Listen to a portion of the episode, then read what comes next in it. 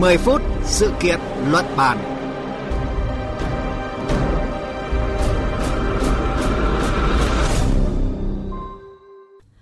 Thưa quý vị và các bạn, với sự phát triển nhanh và mạnh, các hãng công nghệ khổng lồ thường được gọi là Big Tech đang được cho là đánh cắp nội dung của báo chí truyền thống, khiến cho nhiều quốc gia trên thế giới bắt đầu xây dựng khung pháp lý để giảm thiểu những ảnh hưởng này.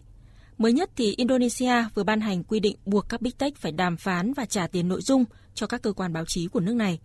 Tuy nhiên, việc định giá tin tức và các cuộc đàm phán với Google hay là Facebook có lẽ là không dễ dàng và mỗi quốc gia đang chuẩn bị cho các tình huống về quá trình đàm phán đối với các vấn đề này.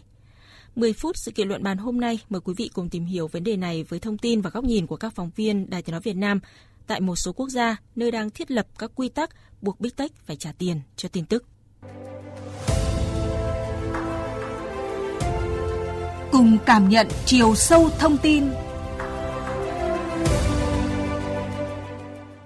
Xin được thông tin tới quý vị về các số liệu theo nghiên cứu của sáng kiến đối thoại chính sách. Thì doanh thu quảng cáo tìm kiếm của Google chỉ riêng tại Mỹ đã lên tới năm mươi sáu tỷ đô la Mỹ vào năm hai nghìn không trăm hai mươi hai. Các tác giả ước tính là tỷ lệ tìm kiếm thông tin là khoảng năm mươi phần trăm tổng số tìm kiếm và bảy mươi phần trăm trong số này là tìm kiếm thông tin báo chí. Do đó thì doanh thu quảng cáo mà Google tạo ra từ thông tin báo chí là khoảng hai mươi tỷ đô la. Vì thế, việc yêu cầu các Big Tech trả phí cho việc chia sẻ tin tức được xem là động thái giành lại sự công bằng cho các cơ quan báo chí truyền thông. Trước hết thì chúng tôi kết nối với phóng viên Phạm Hà thường trú tại Indonesia. À, thưa chị Phạm Hà, Tổng thống Indonesia Joko Widodo thì mới ký quyết định buộc các công ty công nghệ toàn cầu, trong đó có Google và Meta, sẽ phải trả tiền cho các cơ quan báo chí nước này khi mà sử dụng nội dung của báo chí trên nền tảng của mình. À, vậy khi đã có quy định rồi thì các bước tiếp theo để buộc các Big Tech phải chia sẻ lợi nhuận cho các cơ quan báo chí sẽ được thực hiện như thế nào?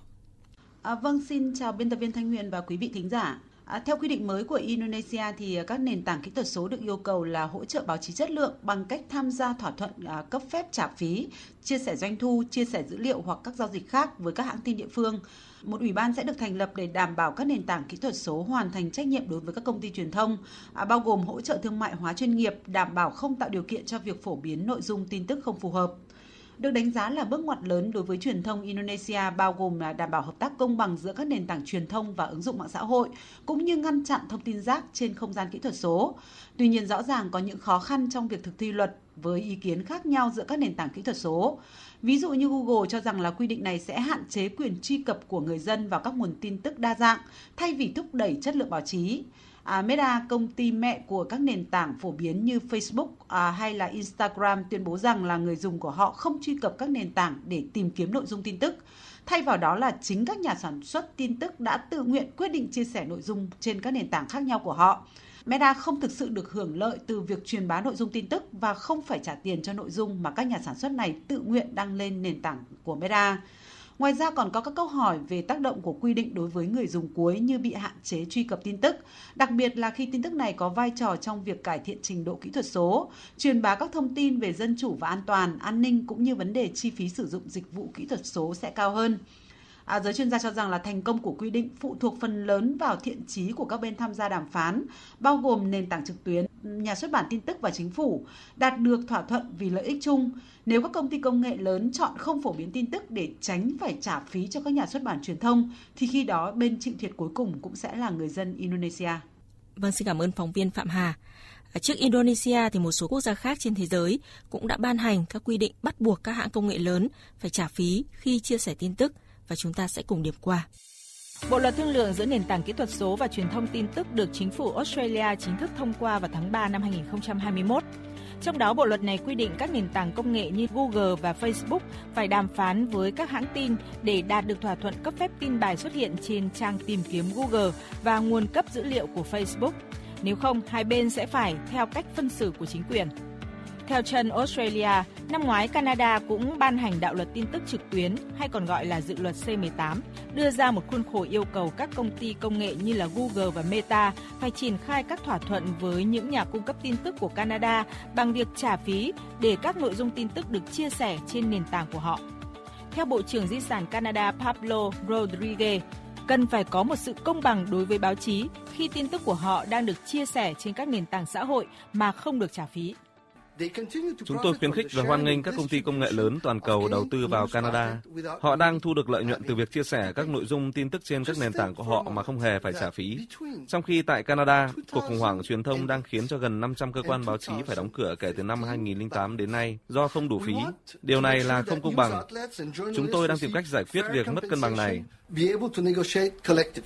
Nhiều quốc gia như là Mỹ, Pháp, Đức, Tây Ban Nha cũng đang tìm cách để thông qua các quy định tương tự. Liên minh truyền thông tin tức Mỹ với gần hai nghìn tổ chức thành viên cũng vận động xúc tiến đạo luật bảo tồn và cạnh tranh báo chí tương tự của Australia, cho phép các hãng tin có thể thương lượng với những nền tảng trực tuyến về các điều khoản phân phối nội dung.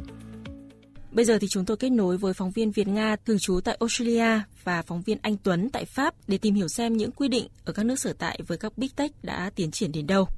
À, thưa chị Việt-Nga, Australia là quốc gia đầu tiên ban hành luật bắt buộc các công ty công nghệ lớn phải trả phí khi mà chia sẻ tin tức. Sau mấy năm thì đến nay, quá trình đàm phán cũng như là thỏa thuận giữa các hãng tin và các công ty công nghệ đã đạt được những kết quả gì ạ? Vâng, Australia đã trở thành quốc gia đầu tiên trên thế giới buộc các ông lớn công nghệ phải đàm phán và trả tiền cho các cơ quan báo chí thông qua Bộ Quy tắc Đàm phán Nội dung Tin tức ban hành vào năm hai nghìn không trăm hai mươi mốt. Và kể từ đó đến nay thì hai ông lớn công nghệ là Google và Meta đã đạt được thỏa thuận chi trả cho hơn ba mươi cơ quan báo chí của nước này. Và theo ước tính của ông Rod Sims, cựu chủ tịch Ủy ban Cạnh tranh và Người tiêu dùng Australia, có thể các ông lớn công nghệ đã chi trả tới một tỷ đô la Australia trong bốn năm cho các cơ quan báo chí của nước này. Số tiền này đã được các cơ quan báo chí Australia dùng vào việc thuê thêm phóng viên đưa tin ở các vùng nông thôn, đầu tư cho các nhà báo và phát triển thêm nhiều câu chuyện. Tuy vậy đến năm nay thì nhiều thỏa thuận này sẽ hết hiệu lực. Vì vậy mà giữa các cơ quan báo chí Australia với các ông lớn công nghệ sẽ cần phải đàm phán lại. Bên cạnh đó thì chính quyền Australia cũng nhận thấy là sau thời gian triển khai, quy định cũ cần bổ sung và điều chỉnh để phù hợp với tình hình mới. Trong đó có hai điểm đáng chú ý. Thứ nhất, đó là bên cạnh hai ông lớn công nghệ là Google và Meta sẽ bổ sung thêm các công ty công nghệ khác vào trong danh sách cần phải đàm phán với cơ quan báo chí Australia. Mặc dù các cơ quan chức năng Australia không nêu tên cụ thể, song dư luận Australia cho rằng có thể TikTok sẽ là cái tên tiếp theo được đưa vào danh sách này. Điểm đáng lưu ý thứ hai đó là Ủy ban Cạnh tranh và Người tiêu dùng Australia sẽ được quyền tiếp cận thỏa thuận mà các ông lớn công nghệ ký với các cơ quan báo chí Australia, điều mà đã được giữ bí mật kể từ năm hai nghìn không trăm hai mươi mốt đến nay, để họ có thể thu thập thông tin phục vụ cho việc đánh giá tác động của điều luật và các thỏa thuận. Đồng thời thì Australia cũng sẽ đánh giá lại Bộ Quy tắc Đàm phán Nội dung Tin tức bốn năm một lần để kịp thời có những điều chỉnh phù hợp với sự thay đổi của thực tế. Vâng, vậy còn Pháp và các nước châu Âu à, đã có những tiến triển gì trong việc buộc các công ty công nghệ phải thực hiện đầy đủ nghĩa vụ đối với việc trả phí khi mà chia sẻ tin tức, thưa anh Anh Tuấn? Vâng, chúng ta có thể nói rằng các nước châu Âu đã có những hành động từ nhiều năm trước liên quan đến vấn đề này. Ờ, thí dụ như là ở Tây Ban Nha là nước đầu tiên đưa ra thuế Google từ năm hai nghìn không trăm mười bốn, buộc gã khổng lồ công nghệ phải trả tiền cho những đoạn tin tức đăng tải trên nền tảng Google News. Phản ứng trước quyết định này thì Google đã tuyên bố không chấp nhận các điều khoản thuế và tự động loại bỏ quyền truy cập của người dân Tây Ban Nha vào nền tảng tin tức trực tuyến Google News. Ờ, không dừng lại ở đấy, thì năm hai nghìn không trăm mười chín, Liên minh châu Âu đã ban hành một quy định cho phép các cơ quan báo chí hoặc các công ty truyền thông quyền được áp đặt phí đối với các công ty công nghệ lớn sử dụng nội dung của họ. Kết quả của quyết định này là gã khổng lồ Google đã buộc phải ký kết một hợp đồng vào cuối năm hai nghìn không trăm hai mươi mốt với hãng truyền thông a ép pê của Pháp để có thể khai thác và sử dụng các nội dung báo chí. Tuy số tiền không được tiết lộ, nhưng hợp đồng kéo dài năm năm là minh chứng cho sự nhượng bộ của gã khổng lồ Google cũng như các công ty Big Tech khác. Tiếp đó thì vào năm hai nghìn không trăm hai mươi hai, Google cũng đã đạt được thỏa thuận với hơn ba trăm cơ quan báo chí ở Liên minh châu Âu để mua lại những nội dung tin tức và đăng tải chúng trên công cụ tìm kiếm của mình. sáu nước đã tham gia ký kết thì bao gồm Đức, Pháp, Hungary, Ireland, Hà Lan và Áo. Riêng ở Đức đã có hơn hai trăm hai mươi thỏa thuận được ký kết. Tiếp đó là Đan Mạch, Bỉ và một số nước châu Âu khác cũng cho biết họ đang tiến hành đàm phán với các công ty công nghệ để áp dụng việc chi trả cho thông tin. À, về phần mình, thì Facebook cũng đã công bố một số thỏa thuận vào tháng mười năm hai nghìn không trăm hai mươi hai, à, bao gồm thỏa thuận khung với Liên minh Báo chí Thông tin Tổng hợp, với ý định trả tiền cho các cơ quan báo chí của Pháp trong hai năm để sử dụng nội dung của họ. Riêng đối với X, chưa đây là Twitter hay TikTok, thì các thỏa thuận liên quan đến việc chi trả cho thông tin thì hiện vẫn chưa đạt được tiến triển gì cụ thể, bởi các công ty này hiện vẫn đang vướng vào các lùm xùm liên quan đến việc tuân thủ đạo luật dịch vụ kỹ thuật số đê ét a của Liên minh châu Âu. Thậm chí, ông chủ của X là Elon Musk còn đe dọa sẽ rút X khỏi thị trường châu Âu nếu các quy định hà khắc vẫn tiếp tục được áp dụng.